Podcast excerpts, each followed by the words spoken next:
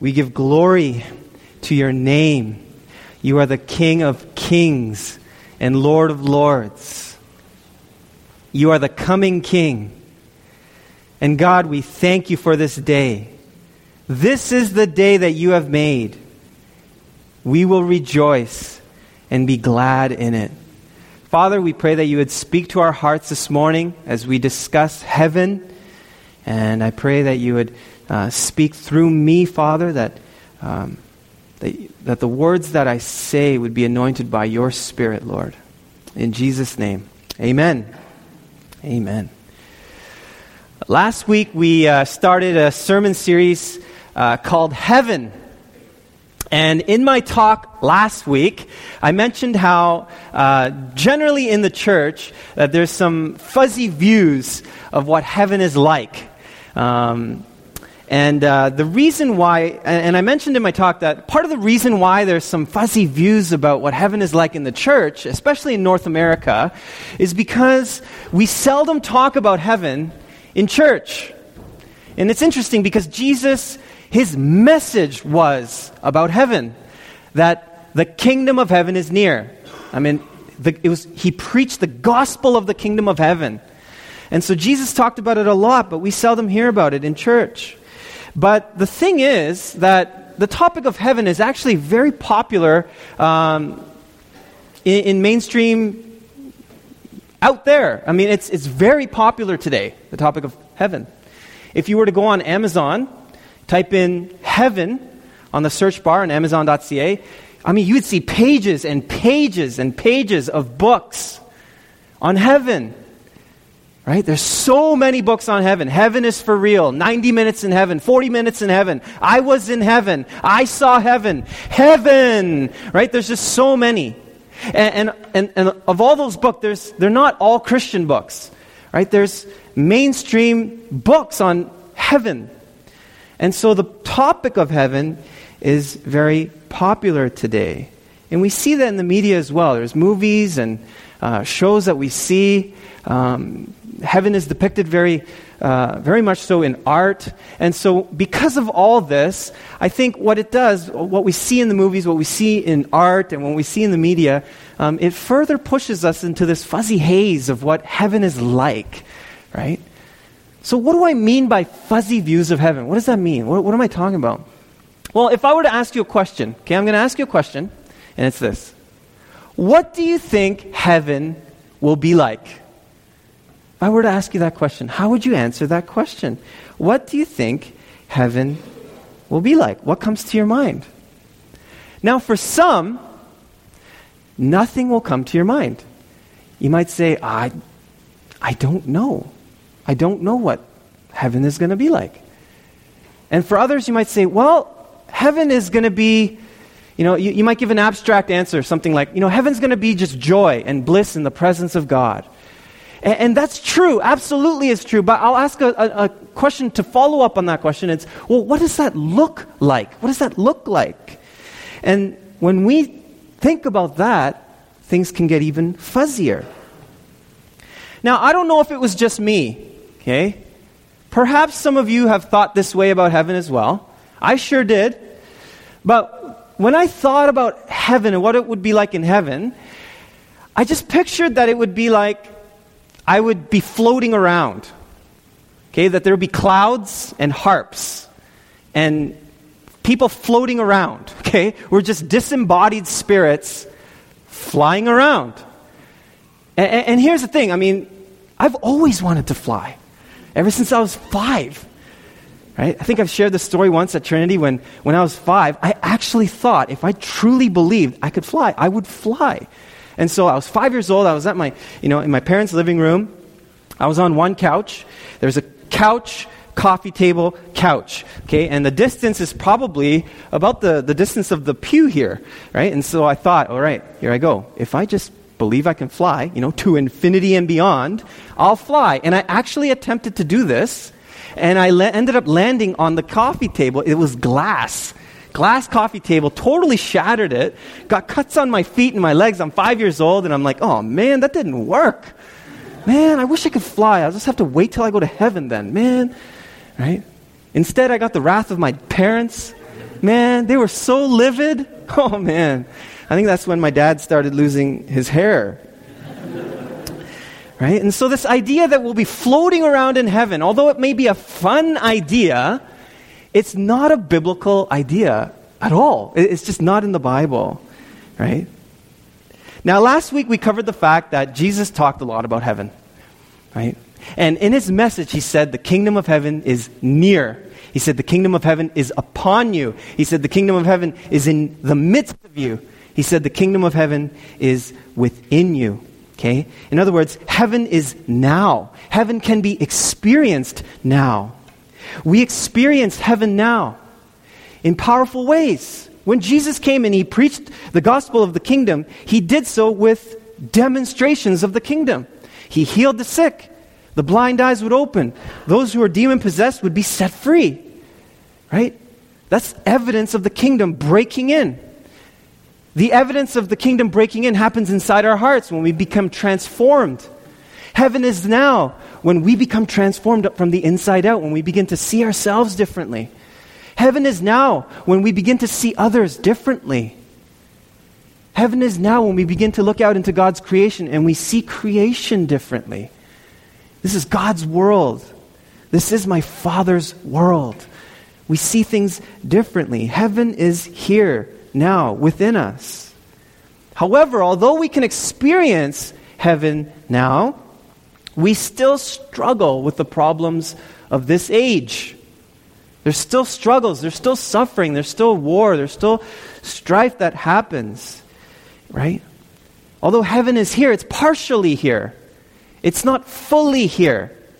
And so last week we talked about heaven is now. This week we're going to look at the fact that heaven is also not yet. Heaven is also not yet. So let me explain it this way from the beginning. In the beginning, God created the heavens and the earth. He created the sky, the sea, He created the land, He created the birds and the fish and the beasts of the field, every creepy crawly thing. He, and then He created humankind. He, and He saw all that He created and He said it was very good. God saw his creation and said it was very good. He was pleased with his creation, and he created it to dwell with creation. In the beginning, God created the heavens and the earth. Okay? Heaven, like we mentioned last week, means where God is. Right? Our Father, who art in heaven. Heaven is where God is. Well, in the beginning, heaven was here. It was one place. God dwelled here. Genesis 2 talks about God walking in the cool of the day. Listen, heaven is here. It was here. But then when you read on in Genesis 3, because of the disobedience of Adam and Eve, sin and death entered the world, and now this creation became tainted. It became tainted with sin and death. And as you continue reading on in Genesis to Genesis 20, you see the evidence of this taintedness with God's creation.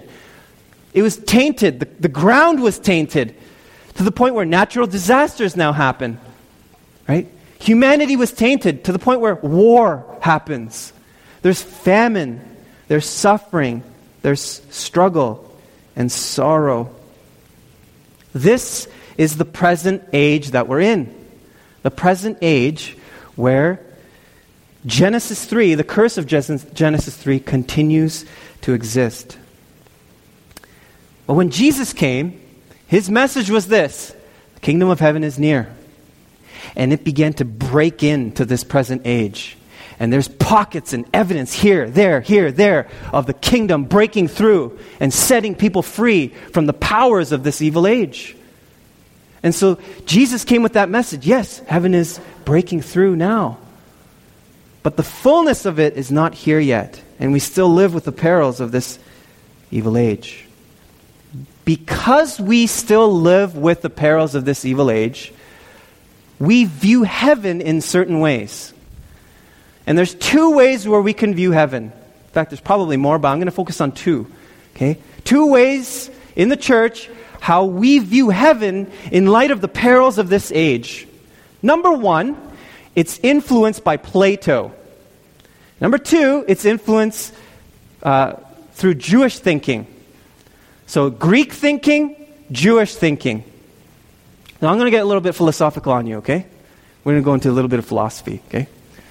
So, first view, and I would argue that most in the West have influenced, have been influenced through Plato, Plato's view. Okay? So what is Plato's view?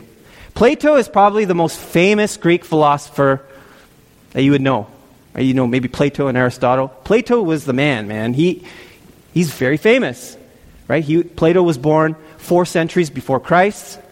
And what Plato introduced to the world was this philosophical idea called dualism. We're going to get all matrixy on you now, okay? We're going to go, we're going to go into the matrix now, okay? You know, what, you know what Plato said? You know what dualism means? This is what Plato said, okay? Plato said that the material world, okay, so all that you see, the lights, the pews, James Park standing in front of you, okay, the trees, the buildings, everyone, everything that we see, the material world is not real. Okay? That's, that world isn't real. What is real is the idea behind all of these things. That's the real world. So, in other words, this table here, right, this black table, we all see it, right? This physical table isn't real. In its physical form, it's not real. The idea behind the table is real. Matrix, right? That's what Plato brought forth. And you know what? Here's the thing it has greatly influenced Christian thinking, right? So when it comes to thinking about earth and heaven with a Plato view, we look at earth as this place that's not real. It's not the be all end all. Look, earth is just, it's bad, and we need to escape it. That's how it will translate into our thinking of heaven and earth.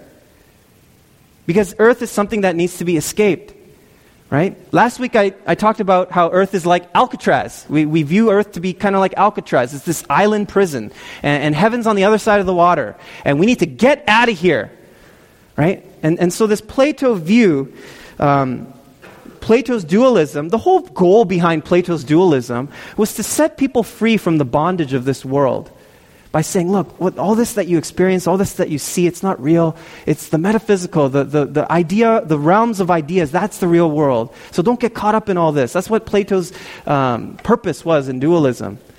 Um, but it greatly influenced um, the way we view heaven. Now, if this was your view of heaven, like this, if this is your view of heaven, right, it's more influenced by Plato than it is from Jewish thinking, right? And if this was your view of heaven, I, don't fret. Okay? Don't beat yourself up over it. You know why? Because the early church fathers, they were all influenced by Plato. I mean, we're talking Augustine, St. Augustine, right? He wrote amazing works, was very, very much influenced by Plato. And so the way the early church fathers would, would, would, put it, they would say, you know, Greek philosophy helps the Gentiles make sense of the Word of God and of theology. And in, in many ways, it's true. And, and Greek philosophy has helped uh, in, in some ways with theological thinking. Um, it's produced some good things. However, when it comes to heaven and thinking of heaven, what we need to do is uh, align our minds to Jewish thinking and really biblical thinking. So, what is the biblical view? Again, going back to Genesis. God created heaven, the heavens and the earth, to be his abode. This is where he's to dwell. This is his dwelling place. Okay? God created the heavens and the earth to dwell among his creation. That's God's design, that's his intention uh, to make heaven the place where God is to be here on earth. Unfortunately, sin tainted the earth. But you see, watch what the Bible says. Matthew chapter 19 verse 28. This is what it says. Okay, I'm going to read it. This is actually from the New American Standard Version.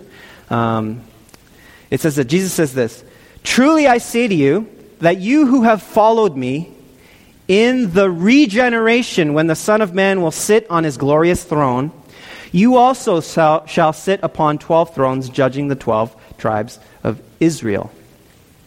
In the regeneration. What is that? What does that mean? And now, in my I use the English Standard Version. It says, in the new world.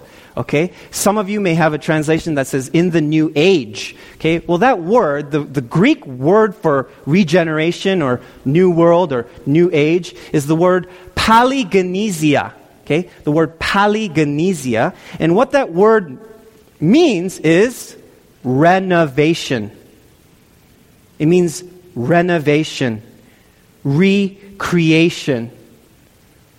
So, what Jesus is saying is this that earth will be renovated, earth will be recreated. We're not going anywhere, heaven's coming here. That's the Jewish view of heaven. Heaven's coming here. Revelation 21, verse 1 to 5 says this Then I saw a new heaven and a new earth, for the first heaven and the first earth had passed away, and the sea was no more. Right there, let's just pause for a moment. From, from a plate, if, if, if our minds are being influenced more by Plato, we'll read that verse and say, See, see, earth is going to pass away, it's going to be gone, right? The material world and all that is in here, it's going to get, you know, destroyed, and we're going to be whisked away somewhere else, right? But let's keep reading on. And I saw the holy city, the new Jerusalem, coming down out of heaven from God, prepared as a bride adorned for her husband. And I heard a loud voice from the throne saying, Behold, the dwelling place of God is with man. He will dwell with them, and they will be his people, and God himself will be with them as their God. I love this part. I love it.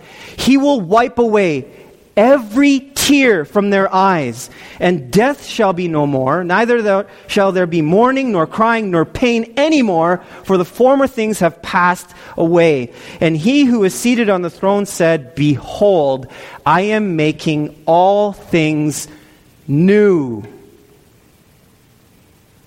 I am making all things new. This gives us a beautiful picture of what heaven is going to be like. Do you want to know what heaven's going to be like? Heaven's going to be like earth, only better, much better. Heaven's going to be like earth. You know, it's like an old house, okay? You have an old, old house, and it needs major upgrading. The carpet, it's orange shag carpet from 1950, man. Okay? The walls, there's mold on the, mo- on the walls. You heat your house by electric heating, maybe something coal heating, I don't know. Anyway, something old, okay? You look at this old house, you're like, man, this needs to get renovated. And so you take out the old shag carpet, you put in hardwood. You take out the old knob and tube electrical. You know, those of you who are electrically minded here, right? you know what I'm saying, right? You take out the old knob and tube electrical wiring, you know, that stuff that could burn your house down. You, you, get rid of that and you put in 21st century electric, electrical uh, lines, right? Wires. Upgrade, total upgrade, right? That's what's going to happen. Total renovation. That's what heaven's going to be like. God's going to recreate things, He's going to renovate things. Life in heaven is going to be like, like, like life on earth, only much better. Just picture this moment. Just picture with me moments like this on earth. Okay? Where you're just sitting. It's summer. Although winter's beautiful. You look outside, it's beautiful, right? It's beautiful, but it's only beautiful when you're inside looking out. when you're out there, you're like, oh man, it's freezing. But uh, picture it's a summer day. It's beautiful. It's beautiful out. The sun's shining. There's, there's not too many clouds in the sky, blue sky. It's just beautiful. And you're out somewhere, perhaps by a gentle flowing stream of water. You know, there's no hustle and bustle of the city. Just, it's just quaint. You hear the birds chirping for parents with young kids, your kids are just chilling. Okay? They're just chilling. And they're not fighting with each other and saying, Mommy! No, it's just not happening for a moment. Just, it's just not happening for a moment. And you're just in this moment. And, and when you're in moments like that, don't you find that it, it feels like time just stops? It's as if time stops, right? You don't have a worry in your mind. It's just you're in this moment. You're, you're basking in this moment and you're saying, I just wish this never ends. Have you ever had a moment like that? Right? Heaven is going to be like that forever. Forever. That's what heaven's going to be like. We're going to walk by streams. We're going to have conversations with each other forever. Not a care, not a worry, nothing. Forever. Heaven's going to be like those times when you're around friends and family, you know, those times where you, you're sitting together and you're laughing, joking about something, and it's just funny. We're going to be joking in heaven. I can't wait to go to heaven and be like, or I can't wait to be there, you know, and just, I look at Peter and be like, Peter, man, what was it like to deny Jesus three times, man? What, what was that all about? You know? anyway, he probably rebuked me. But anyway, just, you know, joke around, right? We're going to we're gonna have fun. It's going to be joyful. It's going to be like life here, only 2.0, redone, renovated, recreated, restored back to its original state of what God intended it for to be prior to Genesis 3. That is what heaven's going to be like. Now, some of us might ask, well, what about our bodies? Right? What about our bodies? The Bible talks about having resurrected bodies, right? 1 Corinthians 15. What does that mean? What, what, what does that mean? Now, when you read 1 Corinthians 15, um, again, the Plato view and the Jewish view will come into play. Because Paul uses this um, terminology. He says, you know, now our bodies are perishable, but one day will be imperishable. And so the Plato view will say, ah, see? So we're going to be, you know, taken to this imperishable uh, state, right? And again, the physical world isn't real, the idea world is real, and so we're going to be an idea of a body. Whatever that means, right? Be a disembodied spirit floating around, right? But for, from a Jewish perspective, it's, it's our body. It's this body, only recreated, renovated, restored. Right? Think about it this way Jesus, his body, when he died and he was in the tomb, what happened? He rose again bodily. His bo- the tomb was empty. It wasn't like Jesus' body was there and, and it, it's de- he's dead, and all of a sudden another body appears. It wasn't like that, or the shaft of light, right? No. His, he bodily resurrected. He had a resurrected body right? To the point where Thomas, Thomas looks at Jesus, he's like, whoa, look at those holes in his hands, right? It was his same body, only recreated, renovated, re- regenerated, renewed, restored, right? That's what the resurrected body is. We will have resurrected bodies, much like our bodies here, only without the taintedness of sickness and disease. It will not be tainted with toxins and cancers. It will not be tainted with death, but it will be full of life. And guess what? We're going to recognize each other in heaven. You're going to see me and be like, hey, James, what's up? Like, hey, what's up? And we'll be high fiving forever. That's what it's going to be like. We're going to recognize each other. You know, one of the things fascinating, I remember uh, when Jeff and Sandra were sharing, uh, maybe almost two months ago now, when they were sharing about this, uh, Sandra was saying how, you know, she was wondering whether or not she would recognize her kids in heaven, right? And I never thought about this, but she brought up Matthew 17, uh, the, the transfiguration, when Jesus takes up Peter, James, and John up to the, the high mountain, and uh, he's transfigured, he's glowing, and all of a sudden Moses and Elijah appear. And it's like, how in the world did Peter, James, and John know that that was Moses and Elijah? Right? They didn't have name tags. You know, I'm Moses. Hello, I'm Moses. Eh, that wasn't there. At least I don't think so. Right? They just knew. They just knew. They recognized each other. Listen, we're going to recognize each other. Right? We're going to see each other and be like, hey, how's it going, Derek, man? Let's go running forever. Right? No 31K, Infinity K, man. We're going to run forever.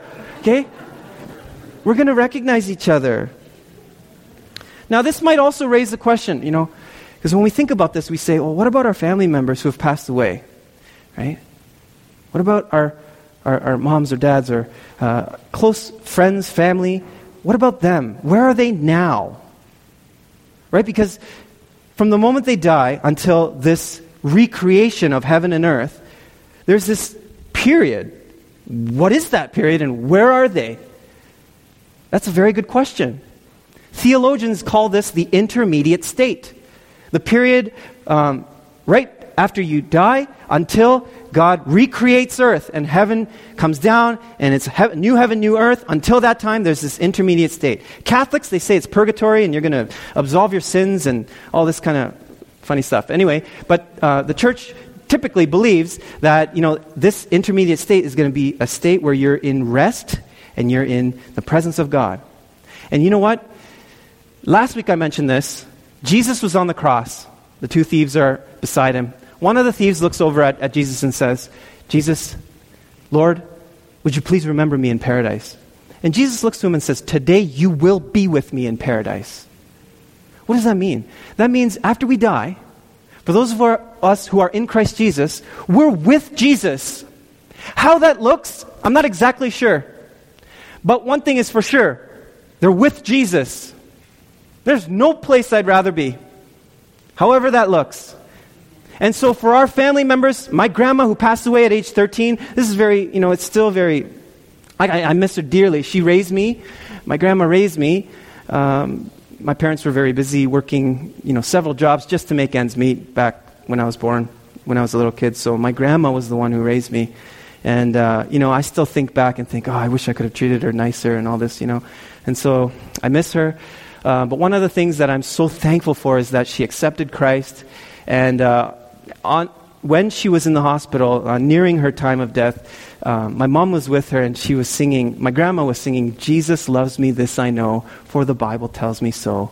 Uh, in Korean. And that was just such a confirmation for us, right? Thinking, wow, that's so amazing. She's, she's with Jesus now, right? And when that recreation happens, I'm going to recognize her. I'm going to recognize her. Grandma! You know, it's going to be like that. And that's how it's going to be with those of us, families, family and friends who've, who've gone on to be with the Lord. Listen, you're going to recognize them. Okay? Right now they're with Jesus. When the recreation happens, uh, they're going to have a resurrected body. We're going to have a resurrected body. We're going to know each other. Okay? So, with all that was mentioned last week, this week, we could talk for way longer about heaven. But with all that's being mentioned about heaven. How do we, in light of all that, live life on earth? Right? How are we supposed to live here now in light of what we know? That heaven is now, that we experience heaven now, but it is also not yet. The fullness hasn't yet come. With our knowing of that, how do we live now? Matthew chapter 6, verse 19 and 20 says this Do not lay up for yourselves treasures on earth where moth and rust destroy and where thieves break in and steal. But lay up for yourselves treasures in heaven, where neither moth nor rust destroys, and where thieves do not break in and steal. For where your treasure is, there your heart will be also. Okay? God is calling us to live our lives with heaven in mind, with heaven as our vision. That we, we, we taste and see that the Lord is good. We taste and see the, the, the realness of the kingdom now, and we look forward to the fullness later. We're supposed to live in light of that. And, and it's interesting, Christ gives us an analogy, and the analogy he uses is that of investing, investment, right? Do not lay up for yourselves treasures on earth, but lay up for yourselves treasures in heaven. He's using investing language, right? Now, when we talk about investment, we usually think of money, right? We invest money. But there's a resource that we have as humans that we have that is more valuable than money time. Time is an extremely important resource. In fact, perhaps the most important resource we have. And it's not like any other resource that we have. Time, it's, it's different from every other resource. Do you know why? We cannot borrow time. You cannot buy it. You cannot rent it. You cannot make it. You can't save it. You can't lend it. You can only spend it. Right? You can only spend time. Some of us, we like to say things like, oh, I saved time by doing this. Or, I saved time driving by going this way. Listen, I understand what we're saying when we say that, but you can't save time. It's what they're really saying is, I spent less time doing this. I spent less time driving down Weber instead of Northfield because of the crazy construction, right? you can't save time, you can only spend it. And so, how are we spending our time?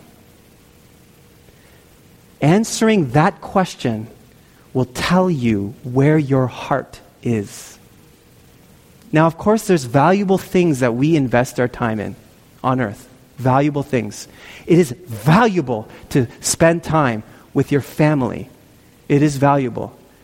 So many times I receive wise counsel from parents who have kids who are now, you know, who have their own kids. They say, James, you're never going to get this time back. Right? You're never going to get it back. Spend time with your family, invest in your family. And I'm still not perfect at that, but you know, but yes, it is something very important. So there are valuable things that we invest our time in. We invest our time with, in, in relationships, with friends, with those who may not know the Lord yet, but you just know that God's doing things in their lives. We're investing time in being with them, drawing them into the kingdom of heaven, right? We invest our time, our, our time in, in spending time with the Lord. However much time you use for that, it's investing in our relationship with God, being in His Word, in worship, in prayer, gathering with the saints, in fellowship. That's good investment of the time that God has given you, how you spend it. And so, those are valuable things. But what about those things that are not so valuable? Like Netflix. How many of you know what Netflix is? Okay? Man, Netflix is a black hole for time. Okay? And I'm saying this because I know I, I, I fall into this black hole from time, from time to time. You can watch the entire four seasons of Downton Abbey in two sittings if you wanted to, right? You can watch the entire nine seasons. I mean, how many hours is that, you know? Nine seasons of a show. It's called binge watching. And man, I, I'm telling you, okay, confession. I've fallen into that black hole. And, and, and there's times where I'll wonder, you know, the, the kids go to bed and it's 8.30 and I'm on the computer and all of a sudden it's midnight. what? Where did that time go? And, and I, in the moment it's like, hey, this is great. I'm watching a show. And then afterward, when it's like midnight and four hours later, you're like, what did I do with that time? You know, what a waste. What a waste of time. Now, I'm not totally against us, you know, having a good time, chilling out. But here's a question I have for you How much time do you invest on things like that for yourself? How much time? A little bit of time, that's okay, of course. Hey, Downton Abbey. It's a good show, I think, right? I, I, don't, I don't watch it, but anyway. Whatever. Everyone raves about it. It's, it's okay, but just, just weigh the things, all the different things that we do that are not necessarily, you know, valuable for our time. Add those up, right? And, and, then, and then see the proportion, what that might be. Are you investing in your own kingdom or are you investing in God's kingdom? Just, just think about that for a moment, right? What are we investing our time in? Now, I'm, I've been learning this. And I'm not there yet, but I'm learning something about the kingdom. And it's beautiful that when we discover the kingdom of God, when we discover heaven now, here, it's like finding treasure that's far more valuable than five hours of Netflix. Okay? It's so valuable. Jesus talks about this. Matthew 13. Verse 45, he says this. Again, the kingdom of heaven is like a merchant in search of fine pearls who, on finding one pearl of great value, went and sold all that he had and bought it. Heaven, once we taste and see that the Lord is good, it doesn't compare to anything else in, wor- in the world. Nothing.